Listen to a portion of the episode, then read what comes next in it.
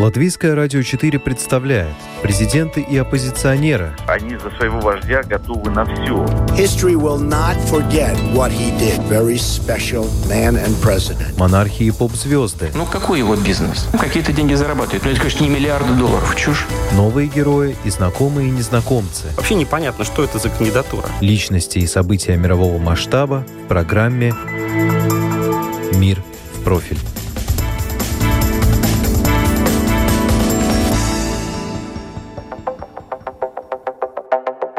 Журнал Forbes опубликовал ежегодный рейтинг 100 самых влиятельных женщин мира. Первое место в списке уже 10 лет подряд занимает канцлер Германии Ангела Меркель.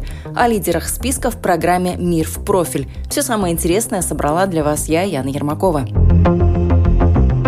Ежегодный рейтинг 100 самых влиятельных женщин планеты американский Forbes публикует уже в 17 раз. В 2020 году в него вошли женщины из 30 стран. Среди них 10 глав государств, 38 генеральных директоров компаний и 5 представительниц сферы развлечений. Несколько участниц рейтинга, включая тех, что вошли в топ-10, особенно отличились эффективными мерами борьбы с коронавирусом.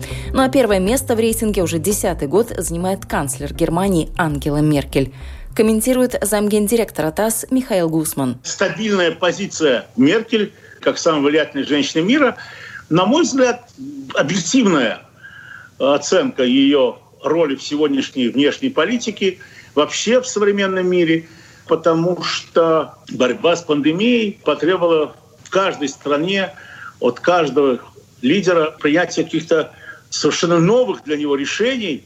И по общему мнению – прежде всего самих немцев, а именно только им давать оценку своему федеральному канцлеру, Меркель за эти месяцы э, справилась с этой миссией так максимально эффективно. Второе место рейтинга самых влиятельных женщин планеты за Кристин Лагард, президентом Европейского центрального банка, и она стала первой женщиной в этой должности. До этого Лагард 8 лет руководила Международным валютным фондом, который обеспечивает стабильность мировой валютной системы, и тоже в роли главы МВФ была первой женщиной. В качестве руководителя европейской денежно-кредитной политики сейчас перед Лагард стоит серьезное испытание – не допустить в еврозоне хаоса, вызванного пандемией коронавируса коронавируса. Очень сложно посчитать, какой ущерб экономике причинил шок от пандемии. Нас это расстраивает. Ведь мы знаем, как измеряют рост, уровень инфляции, какие применять финансовые инструменты, чтобы улучшить благосостояние и обеспечить стабильность цен.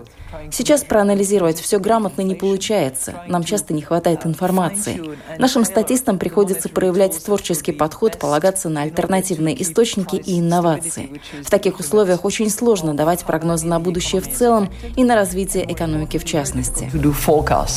Однако в условиях нехватки информации Европейский Центральный банк пошел по пути проработки возможных сценариев дальнейшего развития событий, что, по словам Лагард, помогает сейчас реализовывать цели и задачи Евробанка.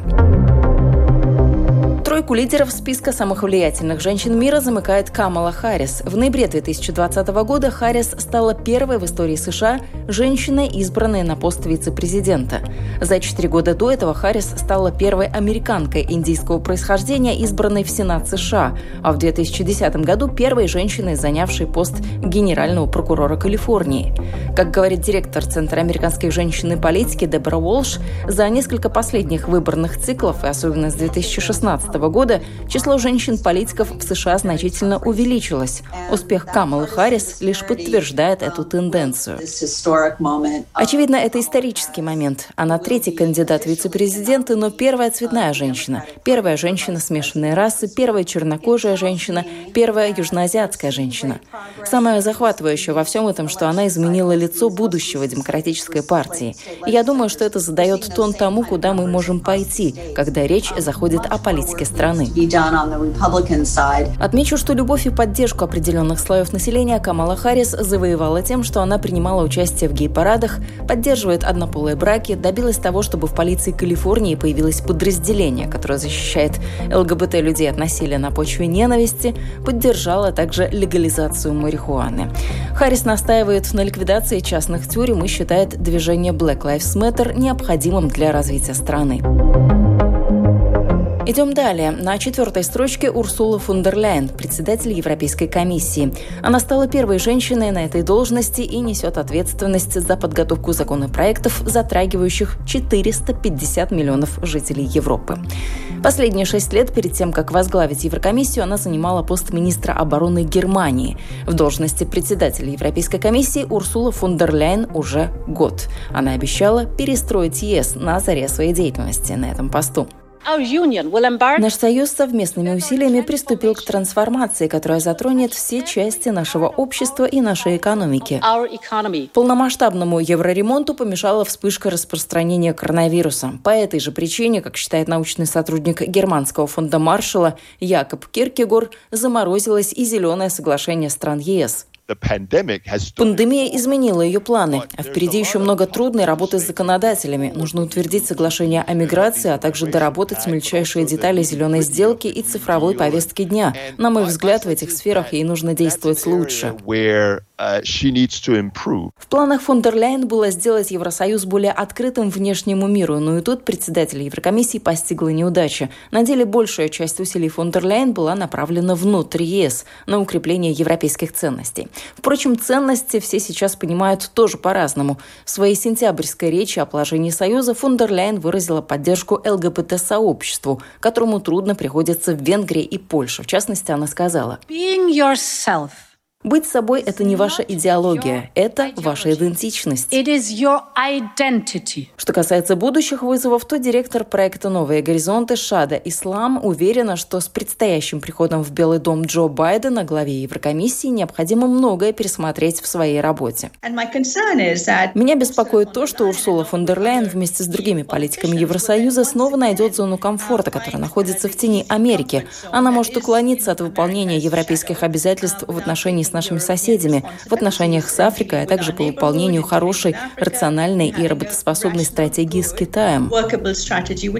Напомню, под председательством Урсулы фон дер Ляйен Еврокомиссия проработала уже год. Впереди еще четыре. Замыкает пятерку самых влиятельных женщин мира Мелинда Гейтс, сопредседатель фонда Гейтсов. Филантроп, защитница прав женщин, жена знаменитого миллиардера и трижды мать. Это все, что мы знаем о Мелинде Гейтс. Интересно, что своих детей Мелинда и Билл Гейтсы не балуют. Они отказались от создания трастовых фондов для детей и вместо этого решили им дать хорошее образование, практически лишив их наследства. Я пыталась сделать все для того, чтобы мои дети в первую очередь чувствовали себя любимыми. Их жизненная задача – найти свое предназначение, и чтобы это ни было, мы их поддержим.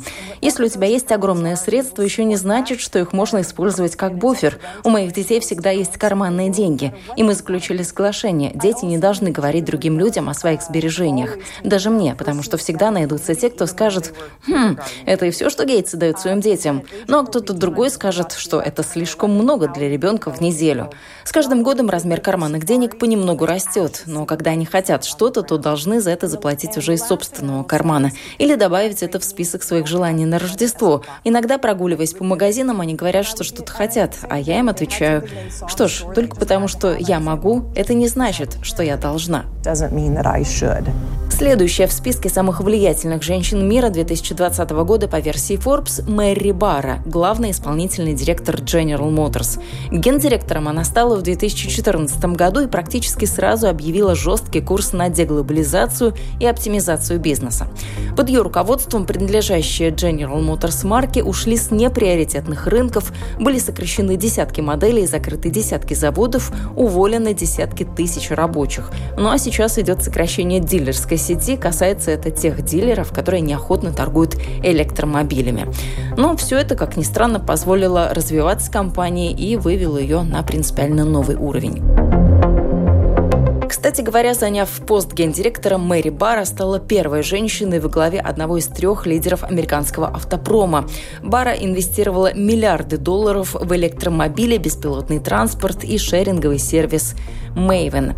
Весной 2020 года, во время первой волны пандемии COVID-19, она предоставила мощности General Motors компании Ventec, которая производит комплектующие для аппаратов искусственной вентиляции легких. В середине марта я получила письмо по электронной почте с вопросом, не хотим ли мы поработать с компанией Ventec. Я горжусь своей командой. Мы начали обсуждать такую возможность, и вот уже спустя месяц мы производили аппараты для искусственной вентиляции легких.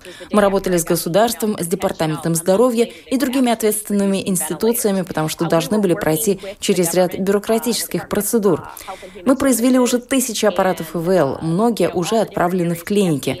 Нам важно убедиться, что в каждом медучреждении их столько, сколько нужно. Но мы видим и международный интерес, можем при необходимости продавать и в другие страны. Когда мы только начинали работать с Винтек, сами они производили по 200-300 аппаратов в месяц. Наши мощности позволили поднять эту планку до 10 тысяч штук.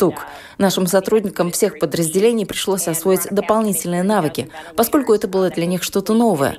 Но наш успех прежде всего в том, что хорошо отлажена и работала без сбоев сеть поставщиков. В зависимости от типа аппарата по 200-300 деталей поступали от совершенно новых поставщиков. Многие компании на это время так также переориентировали свои производства и обязались поставлять нам необходимое количество деталей. Так что мы в долгу у этих компаний, и только совместная работа помогла нам достичь таких результатов. Добавлю, что среди топ-менеджеров Детройской большой тройки, этот General Motors, Chrysler и Ford, Мэри Бара больше всех зарабатывает. В 2019 году ее доход составил 21,5 миллион долларов. Компания General Motors, кстати, неизменно получает высокие оценки в отчетах о гендерном равенстве. Так, в 2018 году она стала одной из двух глобальных корпораций, где отсутствует гендерный разрыв в оплате труда. Вопросами женщин и равноправия занимается и следующая представительница списка самых влиятельных женщин мира. На седьмом месте Нэнси Пелоси, спикер Палаты представителей США. Нэнси Пелоси – самая высокопоставленная женщина в США, если считать выборные должности, и вторая в очереди на пост президента, поясняет политический обозреватель и репортер Анна Ванденски. Начиная с конца XVIII века модель была такая, что если президент э, оказывается недееспособным, то, э, чтобы не было вакуума власти. Э, власть принимает сначала председатель Сената, президент Сената, а затем э, президент, председатель, спикер парламента. То есть э, спикер парламента был третьей фигурой в этой, в этой последовательности передачи власти. То есть сначала президент, потом глава Сената, потом глава Палаты представителей. Но э, в силу разных обстоятельств, вы можете это прочесть, все это все описано, э, Гэри Труман решил сделать наоборот. Он решил поставить э, спикера Палаты представителей вторым лицом. Э, то есть в случае недееспособности президента второе лицо будет, э, согласно этому акту 1947 года, э, вторым лицом оказывается как раз спикер Палаты представителей, а это значит Нэнси Пелоси. Нэнси Пелоси уже занимала должность спикера Палаты представителей США с 2007 по 2011 год. Ее нынешний срок начался в 2019. Тогда же она инициировала процедуру импичмента, четвертую за всю историю Америки, против тогдашнего президента Дональда Трампа. В 2013 году Нэнси Пелоси вошла в Национальный зал славы женщин. Среди других его участниц, например, Мадлен Олбрайт, Опра Уинфри, Элла Фиджеральд. Женщинам, кстати, вопросам лидерства и равноправия Нэнси Пелоси уделяет особое внимание и всячески поддерживает тех, кто делает первые шаги в общественно-политической жизни своей страны, особенно если это касается развивающихся стран. Uh, Мы учимся друг у друга. Я восхищаюсь отвагой этих женщин. Они вдохновляют меня. И в большой мере остальных, у кого не настолько много смелости. А эти женщины отважны настолько, что продолжают идти вперед, даже если для них это и небезопасно. И когда меня спрашивают, какой бы одной сферой, кроме политики, я занималась, если бы могла полностью в нее погрузиться, я отвечаю, что это образование и просвещение девушек и женщин. Как мне кажется, это позволит создать хорошую базу для преобразования и только улучшит и обогатит нашу жизнь.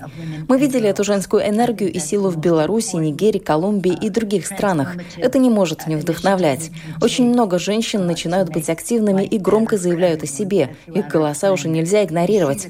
Я всегда говорю, женщины женщина должна знать свою силу. Каждая женщина уникальна и может дать что-то свое этому миру. Наш общий успех зависит от успеха каждого человека, поэтому надо сплотиться, особенно в тех странах, где это необходимо. Стоит отметить, что Нэнси Пелоси сейчас 80 лет. Нэнси Пелоси, напомню, занимает седьмую строчку рейтинга самых влиятельных женщин мира по версии Forbes 2020 года. Десятку же замыкают Анна Батин, исполнительный директор испанского кредитного банка Банеста, Эбигейл Джонсон, президент американской фирмы Fidelity Investments, и Гейл Будро, генеральный директор медицинской страховой компании Anthem Incorporated. Вы слушали программу «Мир в профиль». Этот выпуск для вас подготовила я, Яна Ермакова. До новых встреч!